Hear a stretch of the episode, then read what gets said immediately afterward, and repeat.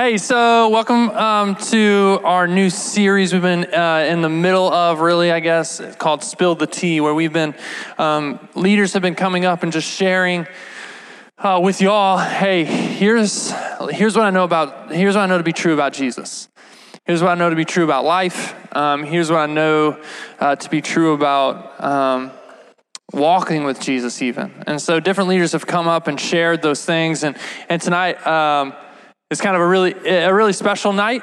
Uh, it's a cool night for y'all to be here um, because uh, tonight one of my one of my good friends is speaking, um, and a guy I get to work with. Uh, this is Pastor Heath. If y'all give it up for him, yeah. So if you don't if you don't know this, maybe you don't come on on Sundays or Sunday mornings. Um, oh, mama, that thing's legit. Uh, this like I feel like we should be on a photo shoot right now. The wind blowing. On her. uh, this is this. He is a senior pastor here at River Oak Church, and so he gets to speak to a lot of your parents um, and tell them. Uh, what they're doing wrong, so that's a good thing. That's cool.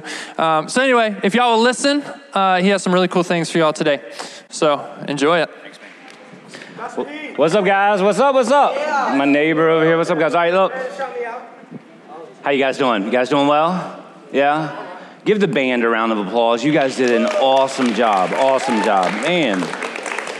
You know the words the words of that song that we were just singing, faithful you are and faithful you will ever be is really the story of my testimony. What I want to do tonight is kind of share a little bit of just my testimony. Something I've a lot of things I've never really shared on a Sunday morning. I kind of like to share with you guys uh, tonight a little bit of my story. Some of you kind of know my story a little bit. I've been the pastor here for 11 years. I became the pastor of River Oak Church in 2008, uh, right about the time when this building was built.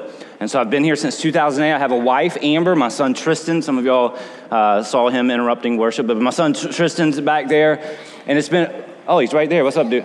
Silly, my bad, dude. So you know, it is a blessing to be a part of this church. What God's doing in the life of River Oak, what God's doing in the life of this student ministry is an amazing thing.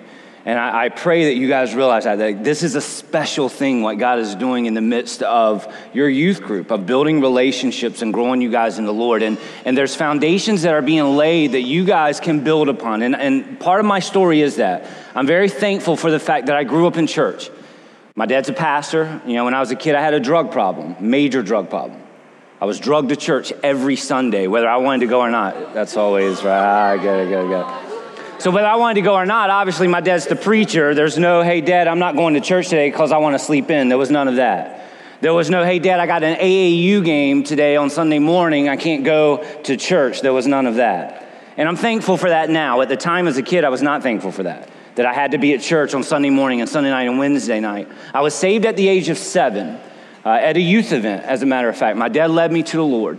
And I know without a shadow of doubt that the Lord saved my heart at that. But at the age of seven, you don't have a lot of life struggles at the age of seven.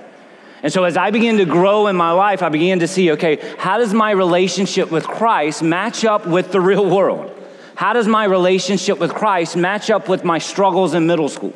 And my struggles in high school and my struggles with my identity and my purpose and, and my value. And what I'm thankful for is that truth was spoken into my life in settings like this.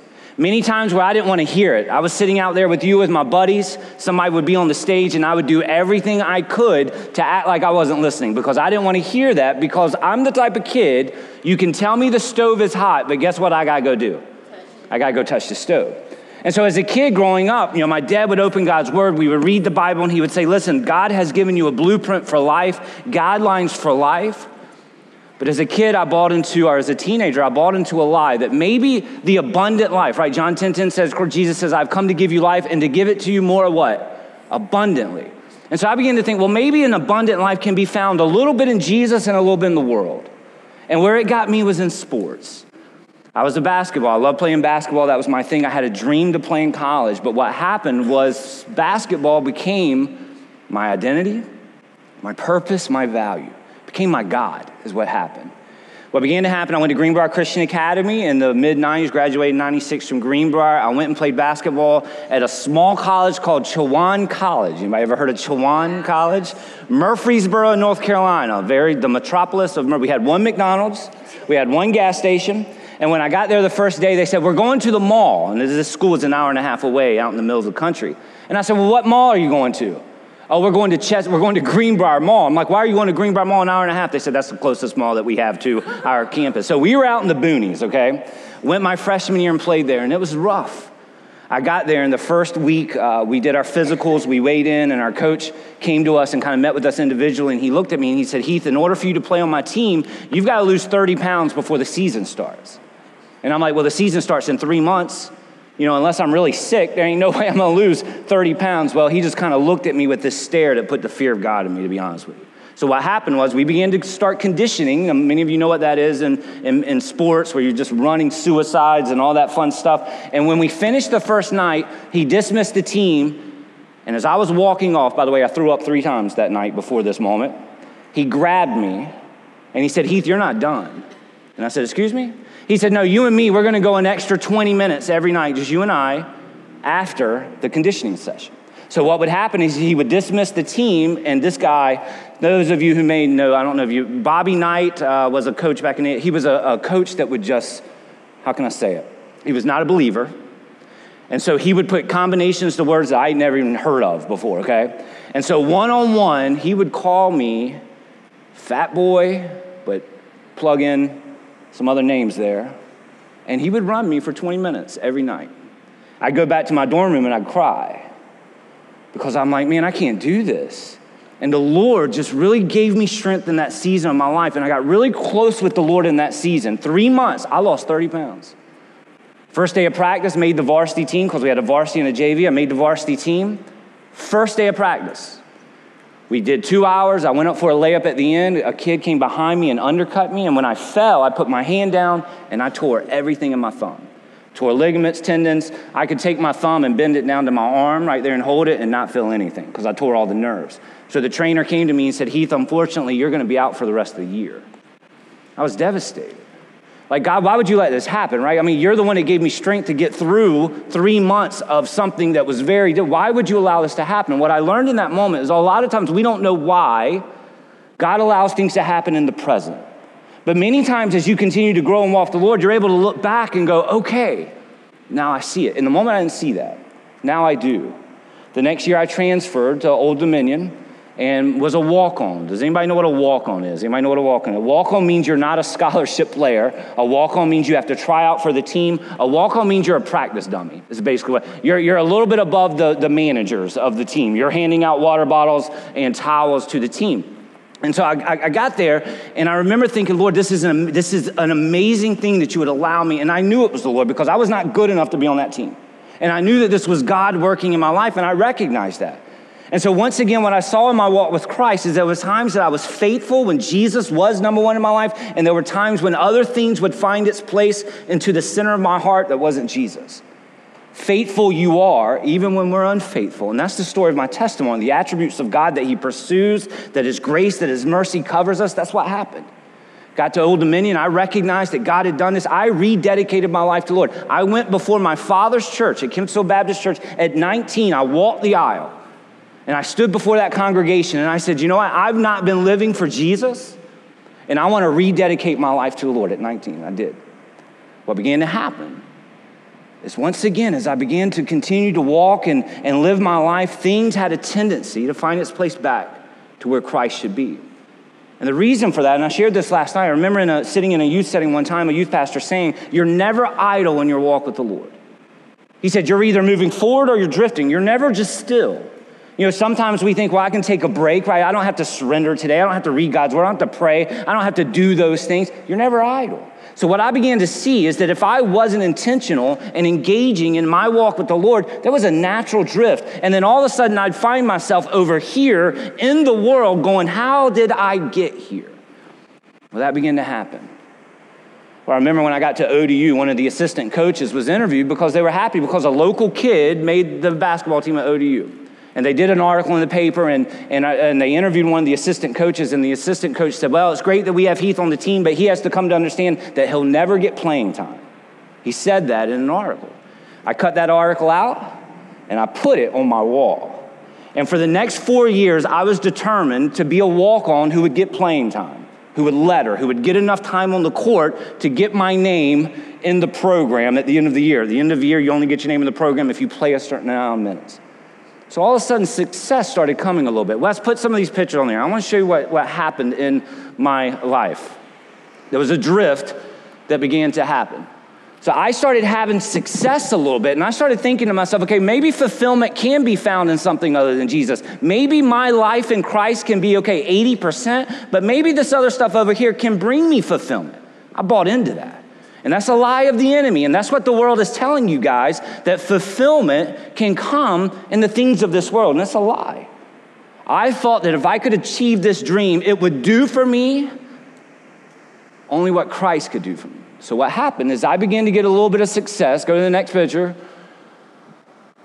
I thought this was interesting. Oh, ODU may have three point prayers answered, but they would always put this spiritual thing because my dad was a pastor. And so, anytime they did an article, they would throw something in there. I think that's funny. Go to the next one. So, this is an interesting story. It was a big deal to get on the team poster. If you got on the team poster, that was a big deal. My senior year, I got on the team poster. And I remember walking to the bookstore that day, and it was up. And there was this cute girl in the bookstore. And I walked up to her. I was like, hey, do you ever go to any basketball games or anything like that? And we had our first scrimmage that night. It was a, a blue white game. What is a blue white game is when you scrimmage one another. There's no other team. It's basically you got 12 guys on a team, so you have six guys. You have six guys, five play at one time, so only one dude's on the bench. Are you see what I'm saying? 12 guys, but the same team playing each other. I walked up to her. I was like, you ever go to any basketball games? She's like, no. I'm like, well, look, here's a team poster. I said, it's got the schedule. Look at the schedule. Oh, Who's that guy on the team poster? She was not impressed at all. She was like, Yeah, great, get out of my face. All right, so go to the next one. So this is the one right here. My senior year, I was getting success. My walk with the Lord got pushed to the side. And once again, I bought into this lie that I could find my life in something other than Jesus. I could find fulfillment and joy. What I was noticing is that things that I thought was going to bring joy and happiness and fulfillment in my life apart from Christ was doing the opposite. It was the weirdest thing. That as things started to happen, what I thought it would do for me was not doing for me. It was in December. I had a great game. I, they put this, I was living out my dream. I scored 15 points. I had five threes against Kansas State, and they did this big article. And I remember the next morning, I went out that night, I celebrated with our, our, our teammates and all this stuff. And I woke up the next morning, and I looked at that article and I started crying. And it's almost as if I felt the Lord say, Is this doing for you what you thought it would do for you? I mean, here I was the morning after that. This is the morning that article came out right there. I'm sitting there looking at it. And I'm miserable because Christ isn't first in my life. And what I began to see is the Lord saying, Heath, everything else is temporary. Do you not realize that everything else, anything you put there, a girlfriend, academics, athletics, can be taken just like that. Family. But what sustains, what is faithful, It's the Lord Jesus Christ. And so God broke me down. And so what happened was, in those next three months, God began to chase after me. I went through some hardships toward the end of that year. I got really sick my senior year. For two weeks, I was out. Uh, things didn't go well towards the end of the year. Our coach got fired. I graduated. And now it came to this point of, okay, what next? And I felt a calling. It was the weirdest thing. My dad's a pastor, but if you would have asked me as a kid growing up, you can put that picture. I'm tired of looking at that picture. If you'd, if you'd have asked me growing up, are you going to be a preacher when you grow up? I would get mad at people. Because they would say, Oh, Pastor Kelly, your son, Heath, is he going to be a preacher? Well, they didn't think I was. Sean, my bro- older brother, was the good one. I was the bad one. And so they would always just assume that Sean was going to be the preacher, not me. But sometimes they would say, Hey, Heath, you And I'd say, Absolutely not. And I'd do it like with this, like it was just this arrogance of, I'm not going to be a preacher. Graduated in June. Two weeks later, met Amber waiting tables at a restaurant at the oceanfront. God was doing a work in her heart, my now wife. And I remember one night at a dumpster, taking the trash out at the end of work, saying to her, the weirdest thing.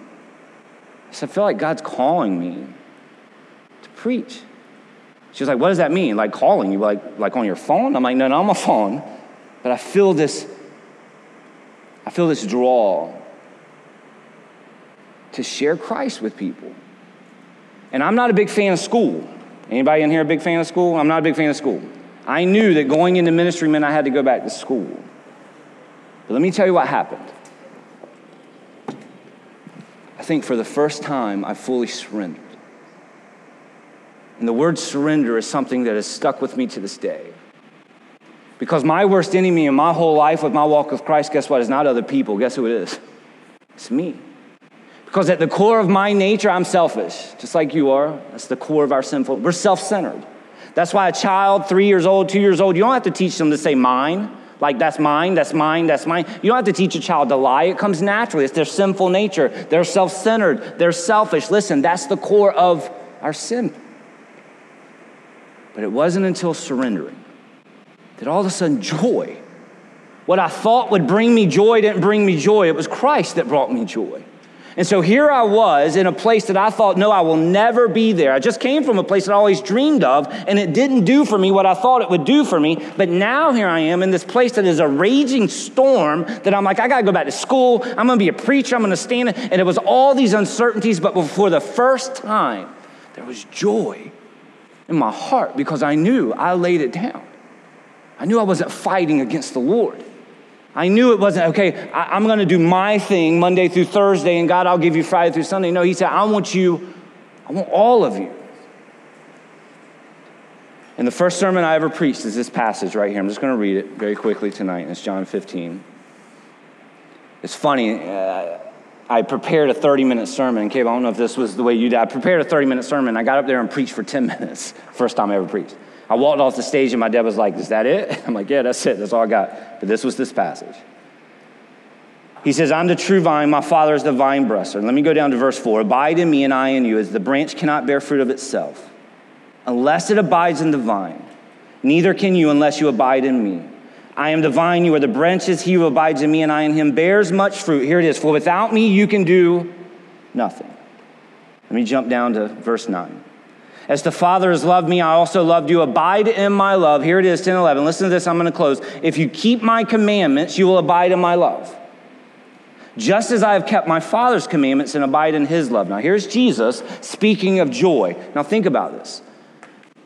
Christ, as Isaiah describes him, a man full of suffering and transgressions, are, our transgressions laid upon him, without sin, but uh, without a doubt the most joyful person ever to walk upon the face of the earth. Why? Because at all times he was 100% surrendered to the will of the Father and to the leading of the Holy Spirit. So when we put ourselves in that same position, right? Lord, my life is yours. Wherever you want to take it, wherever you want to go, I'm not going to fight it. I want to lay it down. I'm going to surrender it to you. And listen, that's a battle. That's a battle because there are going to be times where you're going to say, No, I want this, but the Lord's going to say, No, I have this for you. The question is, when you come to that moment, which way do you go? And as I look at this, I see Jesus looking upon his disciples saying, That my joy may remain in you. And in many ways, he's speaking, there's prophecy, I believe, here of the Holy Spirit. He's speaking of the Spirit of God that will come upon them, that will give them joy in their lives. I tell you guys this you guys are being lied to every day in this world. As young people, there's a philosophy of the world that says what? Fulfillment can be found in things, money, popularity, fame. There's no joy in that. Joy and peace is when you lay your life down before Christ and say, Lord, you died for me. How can I not live for you? And let me tell you something, man. He takes you on an adventure that will absolutely rock your world. The fact that I'm standing here today, the fact that I get to stand on this stage every Sunday is a miracle. But the surrender didn't end that one night when I committed to ministry. A walk with Christ is what? A daily surrender before the Lord. And so as I look at, you know, what Chris was telling me about the attributes of God, I see every one of these in my testimony. A God who sees and pursues. A God who is faithful even when we're not. A God who forgives and redeems, who is unlimited, who is abundant. As we were driving here tonight, we heard that Hillsong song. Uh, that's weird to say Hillsong song, Hillsong song. Anyway, Touch the Sky. Many of you know that song. She, there's that one line. As we were pulling in, I heard it, and I just wrote it down. I found my life. Does anybody know the next part? What? Say, say it loud. I, It I found my life. Say it. it Say it together now. When I found my life, when I laid. it. Think about that. Think about that. Let me tell you something. Most Christians miss the will of God. Listen to me real quick. I'm going to close. I meet with people in my office on a weekly basis who would give so much to come back and be in the shoes where you are, to come back to this season of life and to say, you know what, I would have laid it down. I would have laid it down. But I fought it and I did my thing and I, I, I went my way. And because of that, I'm here. And so I say to you guys, man, God has amazing things in store for you. But it requires a heart, first of all, that knows Him, a heart that seeks Him, and a heart that says, What? My life is yours because I lay it down. I'm going to ask you to pray with me if you would. Bow your heads. Our Heavenly Father, Lord, we come before you tonight, and Lord, I thank you for this group, and Lord, I believe that nothing is random, that there's no coincidences here, Lord, that you brought us here tonight, every single one of us. Each person is here for a reason. And Lord, I don't know the details of the struggles right now in the hearts and lives of these young people, but you do. But Lord, I know what it's like to be in this season of life, and I know what it's like to struggle with my identity and my purpose and my value and to measure ourselves to the world and to others. Lord, forgive us for that. Lord, may our identity and value be found in you. That the God of this universe would pursue us, die for us, and seek to live in us and use us for his glory. And so, Lord, tonight I pray that whatever battles these young people are in, that, Lord, you would empower them Lord, you would give them courage and boldness to follow you, even when everyone else is going the other way. Lord, give them courage and boldness to not settle for anything other than your best for their lives, to not settle, to allow your word to guide them. Lord, we find our lives when we lay it down. That's the hardest thing to do. And so, Lord, by the power of your Holy Spirit each day, Lord, may you allow us to just surrender. Lord, we thank you. We thank you for salvation. And I pray, Lord, if there's one here tonight who has never turned from their sins and by faith called upon the name of Jesus, Lord, I pray that you would do that work in their hearts, only you can do. For the believers in this room, Lord, I know that just as we say we have a God who loves us and has a plan for us, we also know, according to your word, we have an enemy who hates us and who seeks to destroy us. But by the power, Lord, of the resurrection of Jesus Christ, may the victory be won each day in our lives. May Christ be glorified in it all. We pray it and we ask it, and all of God's people said,